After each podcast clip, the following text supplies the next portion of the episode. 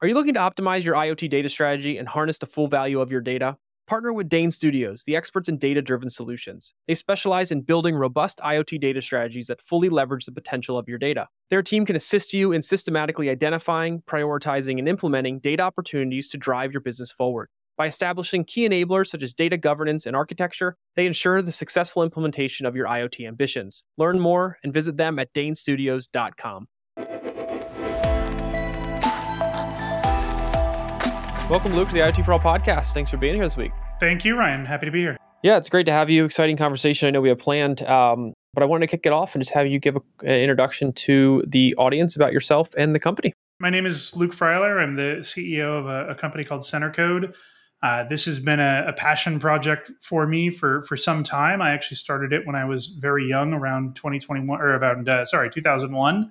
Uh, prior to that, I, I, spent some time in corporate America. I worked for Samsung, I worked for Ericsson, and, and, it was through those experiences that I fell in love with what was at the time called usability, but eventually became more widely recognized as, as user experience. And I, I just fell in love with the idea that that technology should be accessible. It should solve real problems for for real people. And I, I just kind of zeroed in on that. And, and while doing that, I was running a, an early web team at Ericsson. A product manager came to me and said, Hey, I, I, need you to run a beta test for, for this product. We, we've all collectively been working on this, this big investment by Ericsson. And I said, okay, what is what does that mean exactly? And he said, oh, well, you know, we get a bunch of customers and we try it. I was like, no, no, I, I understand what a beta test means. I, I, don't know what it means in Ericsson's context. We have a process for absolutely everything. What, what is our what is our process? What do I do? Where are the steps? And, and he said, look, man, we don't have any. And at, at first I didn't believe him. This was a hundred year old, hundred thousand person tech company.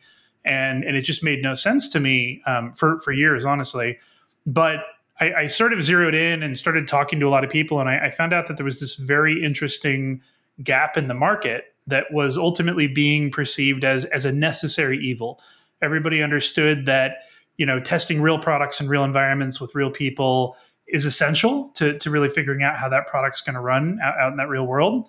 But there's a lot of friction. And part of the problem is is that you're basically given you know a knowingly broken product an unfinished product to a group of strangers and and then asking them to provide you meaningful feedback and there's just so many things in that that are tricky so for me i, I fell in love with solving that problem the idea that that we can help be an orchestrator for uh, or facilitator for the relationship between companies and their customers to ultimately build something that's better for everyone. So started the company, bootstrapped it initially, and and kind of built it from there. And, and to this day, we work with a lot of the biggest companies in tech. And when we're talking about products like connected products, is this more consumer side or is this enterprise side or is it a mixture of both? It's a mixture of both, and and we test both hardware, hardware and software but IoT connected products is kind of the sweet spot. It, it, would it would certainly make up the majority, and and part of that is because there's always a combination of hardware, software, and and a service component to the definition of IoT. So as a result.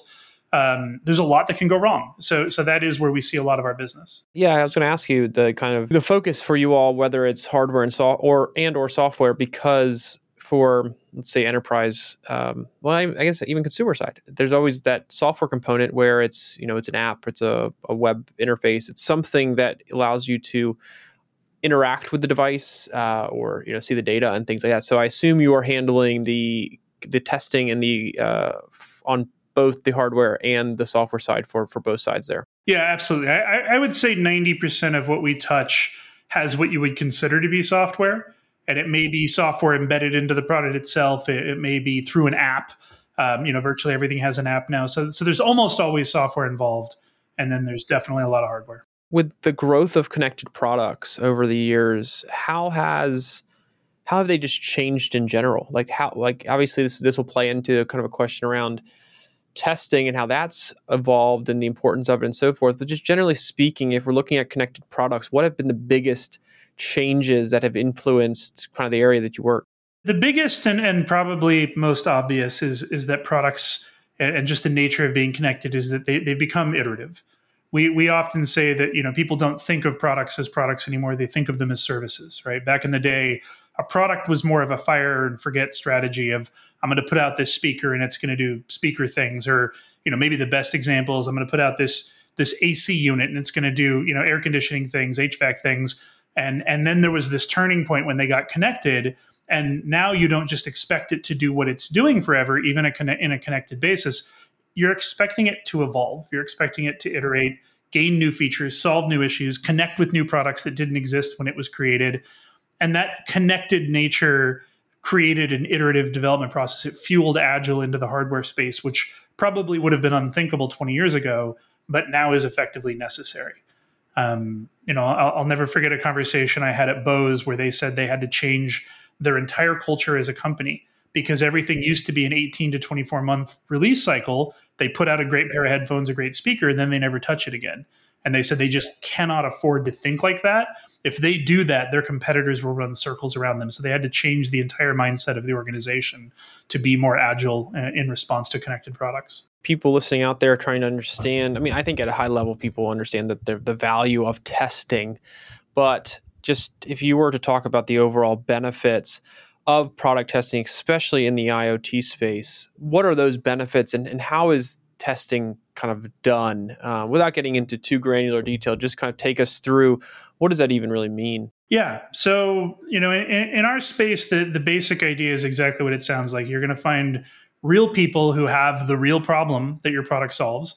You're going to distribute it to them and they're going to use it. And and really what you're trying to do is study the the issues they have, the ideas that, that they feel would, would complement the product or improve the product, as well as the praise they have. You're looking for sort of those three things issues, ideas, and praise, but you're looking for it over time. Because one of the things about connected products, again, is not only is the development not fire and forget, but nor is the usage. So it's that adoption component that you can't really capture in a traditional QA environment. You can't capture it through automated testing. Um, you really need to let people use the product in their natural environments. And what that typically means is not only interacting with many other products, because again, the nature of a connected product is that it's reliant on products outside of its control to perform successfully.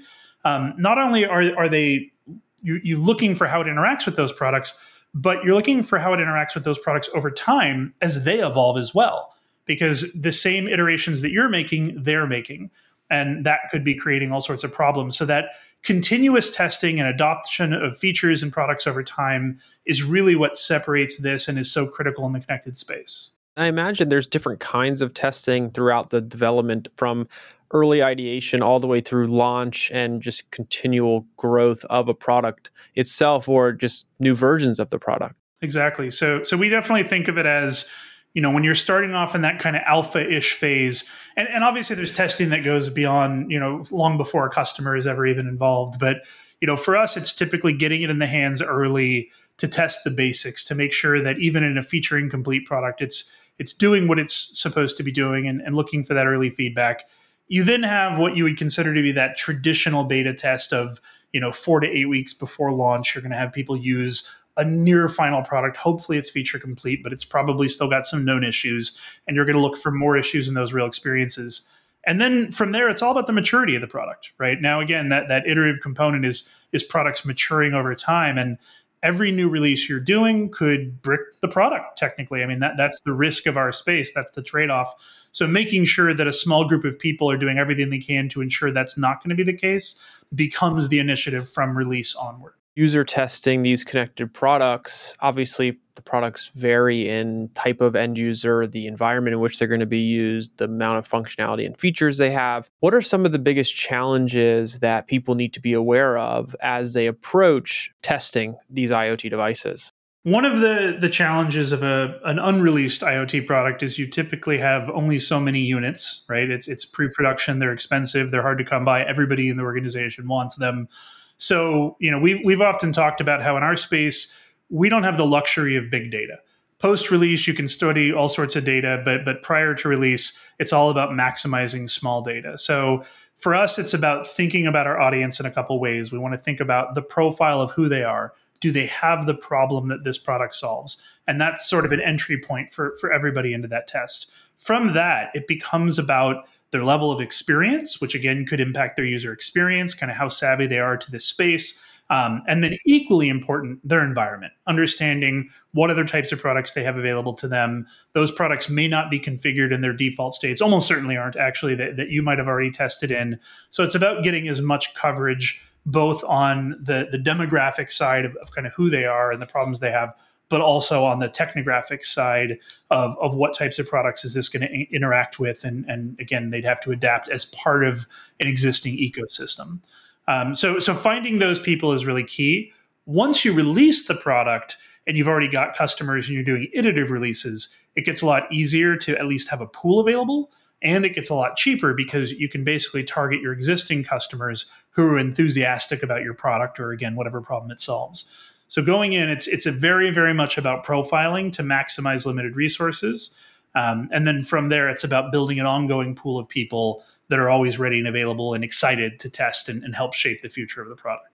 With an IoT device, we've already mentioned that there's the hardware and the software component. And obviously, through over the air updates, software is oftentimes easier to update when there's a bug or there's an issue. But how, what about the hardware side? Like, I imagine there has to be a different plan and thought process that goes into how we're going to not only test, but also when something is deemed ready for launch. Because if you push a product and you know lots of units out. It's being used by lots of people and you, there's an issue with the hardware. That's much more difficult to fix than a software bug that you can you know have just them update the new the latest version and then it's probably patched and we're good to go. Yeah very, very different problems and very different results right? If it's a software update then theoretically you can recover but you've got sort of brand reputation and whatnot that, that is now hurt. Whereas if it's a hardware issue i mean that's you know the, the, recalls and whatnot are, are pretty much the, the worst possible scenario so that beta phase is, is really designed around ensuring that the hardware is operating in, in every way that it needs to. Um, whereas those post release, those ongoing, what we call delta tests, um, are, are, very much about making sure the software is performing. You, you really need both, you know, it, it, to, to, to, fully succeed because obviously you need to make sure the product, the functional hardware is, is going to work. Um, but that is what that more in depth test at the beginning is that's focused on stressing the entire product um, from there, you're really just focusing on the delta between releases. What is it that changed? And, and hopefully you've gotten through the majority of your hardware issues. Um, it is incredibly common to iterate hardware as well, but in our space, it's typically pretty quiet between major releases. You know, you'll have five different versions of a 1.0 product to the outside world that have evolved and improved, and either parts are getting cheaper, you know, things are getting more efficient, batteries are getting better, and so on often the end users don't even know that's happening, but those are all still being tested prior to release. Um, that that would generally be the goal. Is there kind of a, a certain difference in threshold or I guess level of something being quote unquote finished for hardware versus software, knowing that you can more easily fix hardware bugs and updates prior to, or once it's been launched versus hardware. And then I guess that kind of ties into a question I've been curious about is is how does a company get something to a point where they're ready to go live and feel like okay all the stuff we didn't know, we feel like we know now, as opposed to leaving things on the table that they may still not know. They need to know that for um, potential issues after you, you know, put invest the time in the hardware and money in the hardware, and that goes out. That's hard, much harder to kind of walk backwards than it is software. We've looked at this problem forever, and and a number of years ago, we came up with basically three metrics that we use, which are kind of the KPIs in our space, which were a big gap for for a long time, and we kind of break it down to three things. Um, number one is what we call the health of the test. So it's a health score. And what it's really looking at is, is two sides of a coin. One is are you are testers testing everything? So are they going through and actually using the product and testing all the features that you want tested? And, and do you have evidence of that? Two is are they then giving you actionable feedback on the things that either didn't meet their, quali- their, their their expectations or went above and beyond their expectations? And again, it's it's the issues, the ideas, and the praise. It all boils down to that. So if they've achieved, if a test has achieved both of those things, it has full coverage, it, it's it's widespread coverage of the product, everything's being tested, and you're given clear instruction to fix the issues that were found and address the shortcomings that were found. Um, then you've got a high health score. And then that that's an important starting point to know that okay, we've sufficiently tested it. Has nothing to do with the results, has nothing to do with what they found, but we have tested it. We have confidence in our test. The next score leans on that one, and it's what we call a success score. And what that's doing is looking at the product from from the eyes of the customer and saying, okay, on a scale of one to a hundred, how happy were they with the result? And if you back into the things that I said we were collecting, we can use those to figure it out. We're sort of rating and, and providing a, a, score for every piece of feedback. Not all feedback's created equal, right? A security issue is typically much more in, important and severe than, than a cosmetic issue. Um, we're, we're looking at those things and we're saying, okay, if everything was praised and there were no issues and no room for improvement, which has never happened, but it's theoretically possible, you've got a very, very high success score. If you had no praise, everything was issues, everything was shortcomings, then you've got a very low score the reality and this is why the score is useful is always somewhere in between. It's this this outcome of okay we know there's some good things some bad things. We know where we are. What that then gives you is a target point to say okay we got a 60 right? And our goal was an 80 and i'll, I'll touch on that that goal in a second.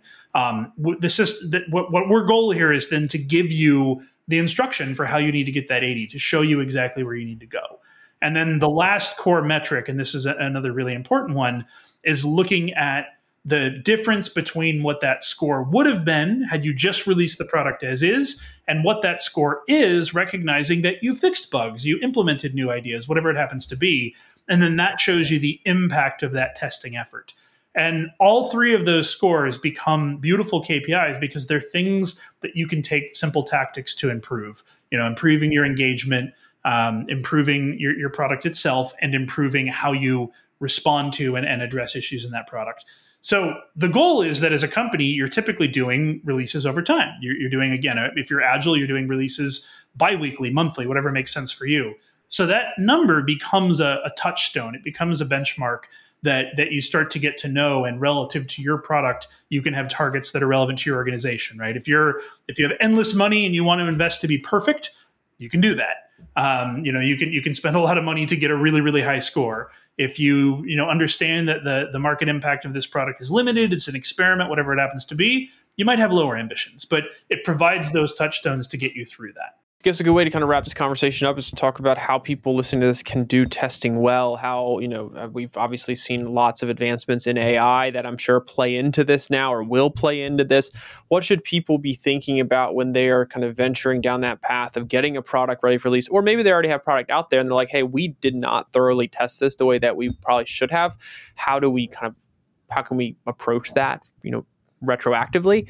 Um, so, what advice would you have people listening to this on, on how to do testing well and kind of where this is all going? So, I'll give the, the slightly biased answer, or maybe more than slightly biased answer, and then I'll, I'll try to genericize it a little bit.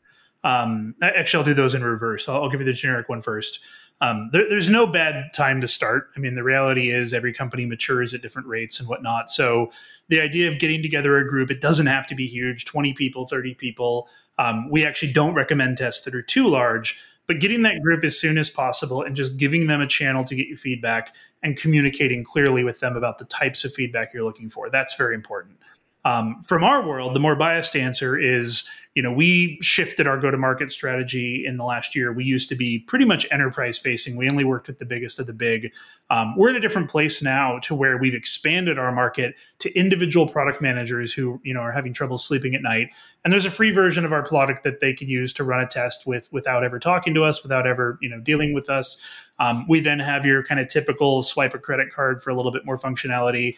And then as your program matures, we of course have those traditional enterprise offerings available. But you know what we've brought to market for the functionality they get again for free to start, um, and then that that paid version is is a lot and and would get them pretty far. And again, they don't have to talk to a salesperson; they can just get going, and it's month to month. They can can it at any time. It's very simple.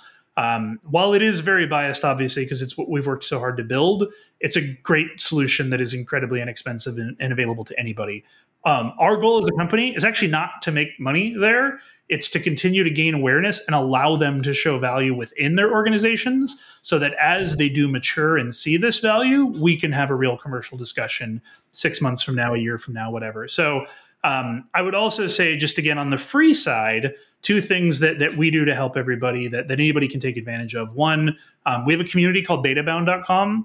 It is a community of beta testers looking to test products, and we make it available freely. If you want to post your opportunities there, we'll push testers to you at no cost. And that's just betabound.com.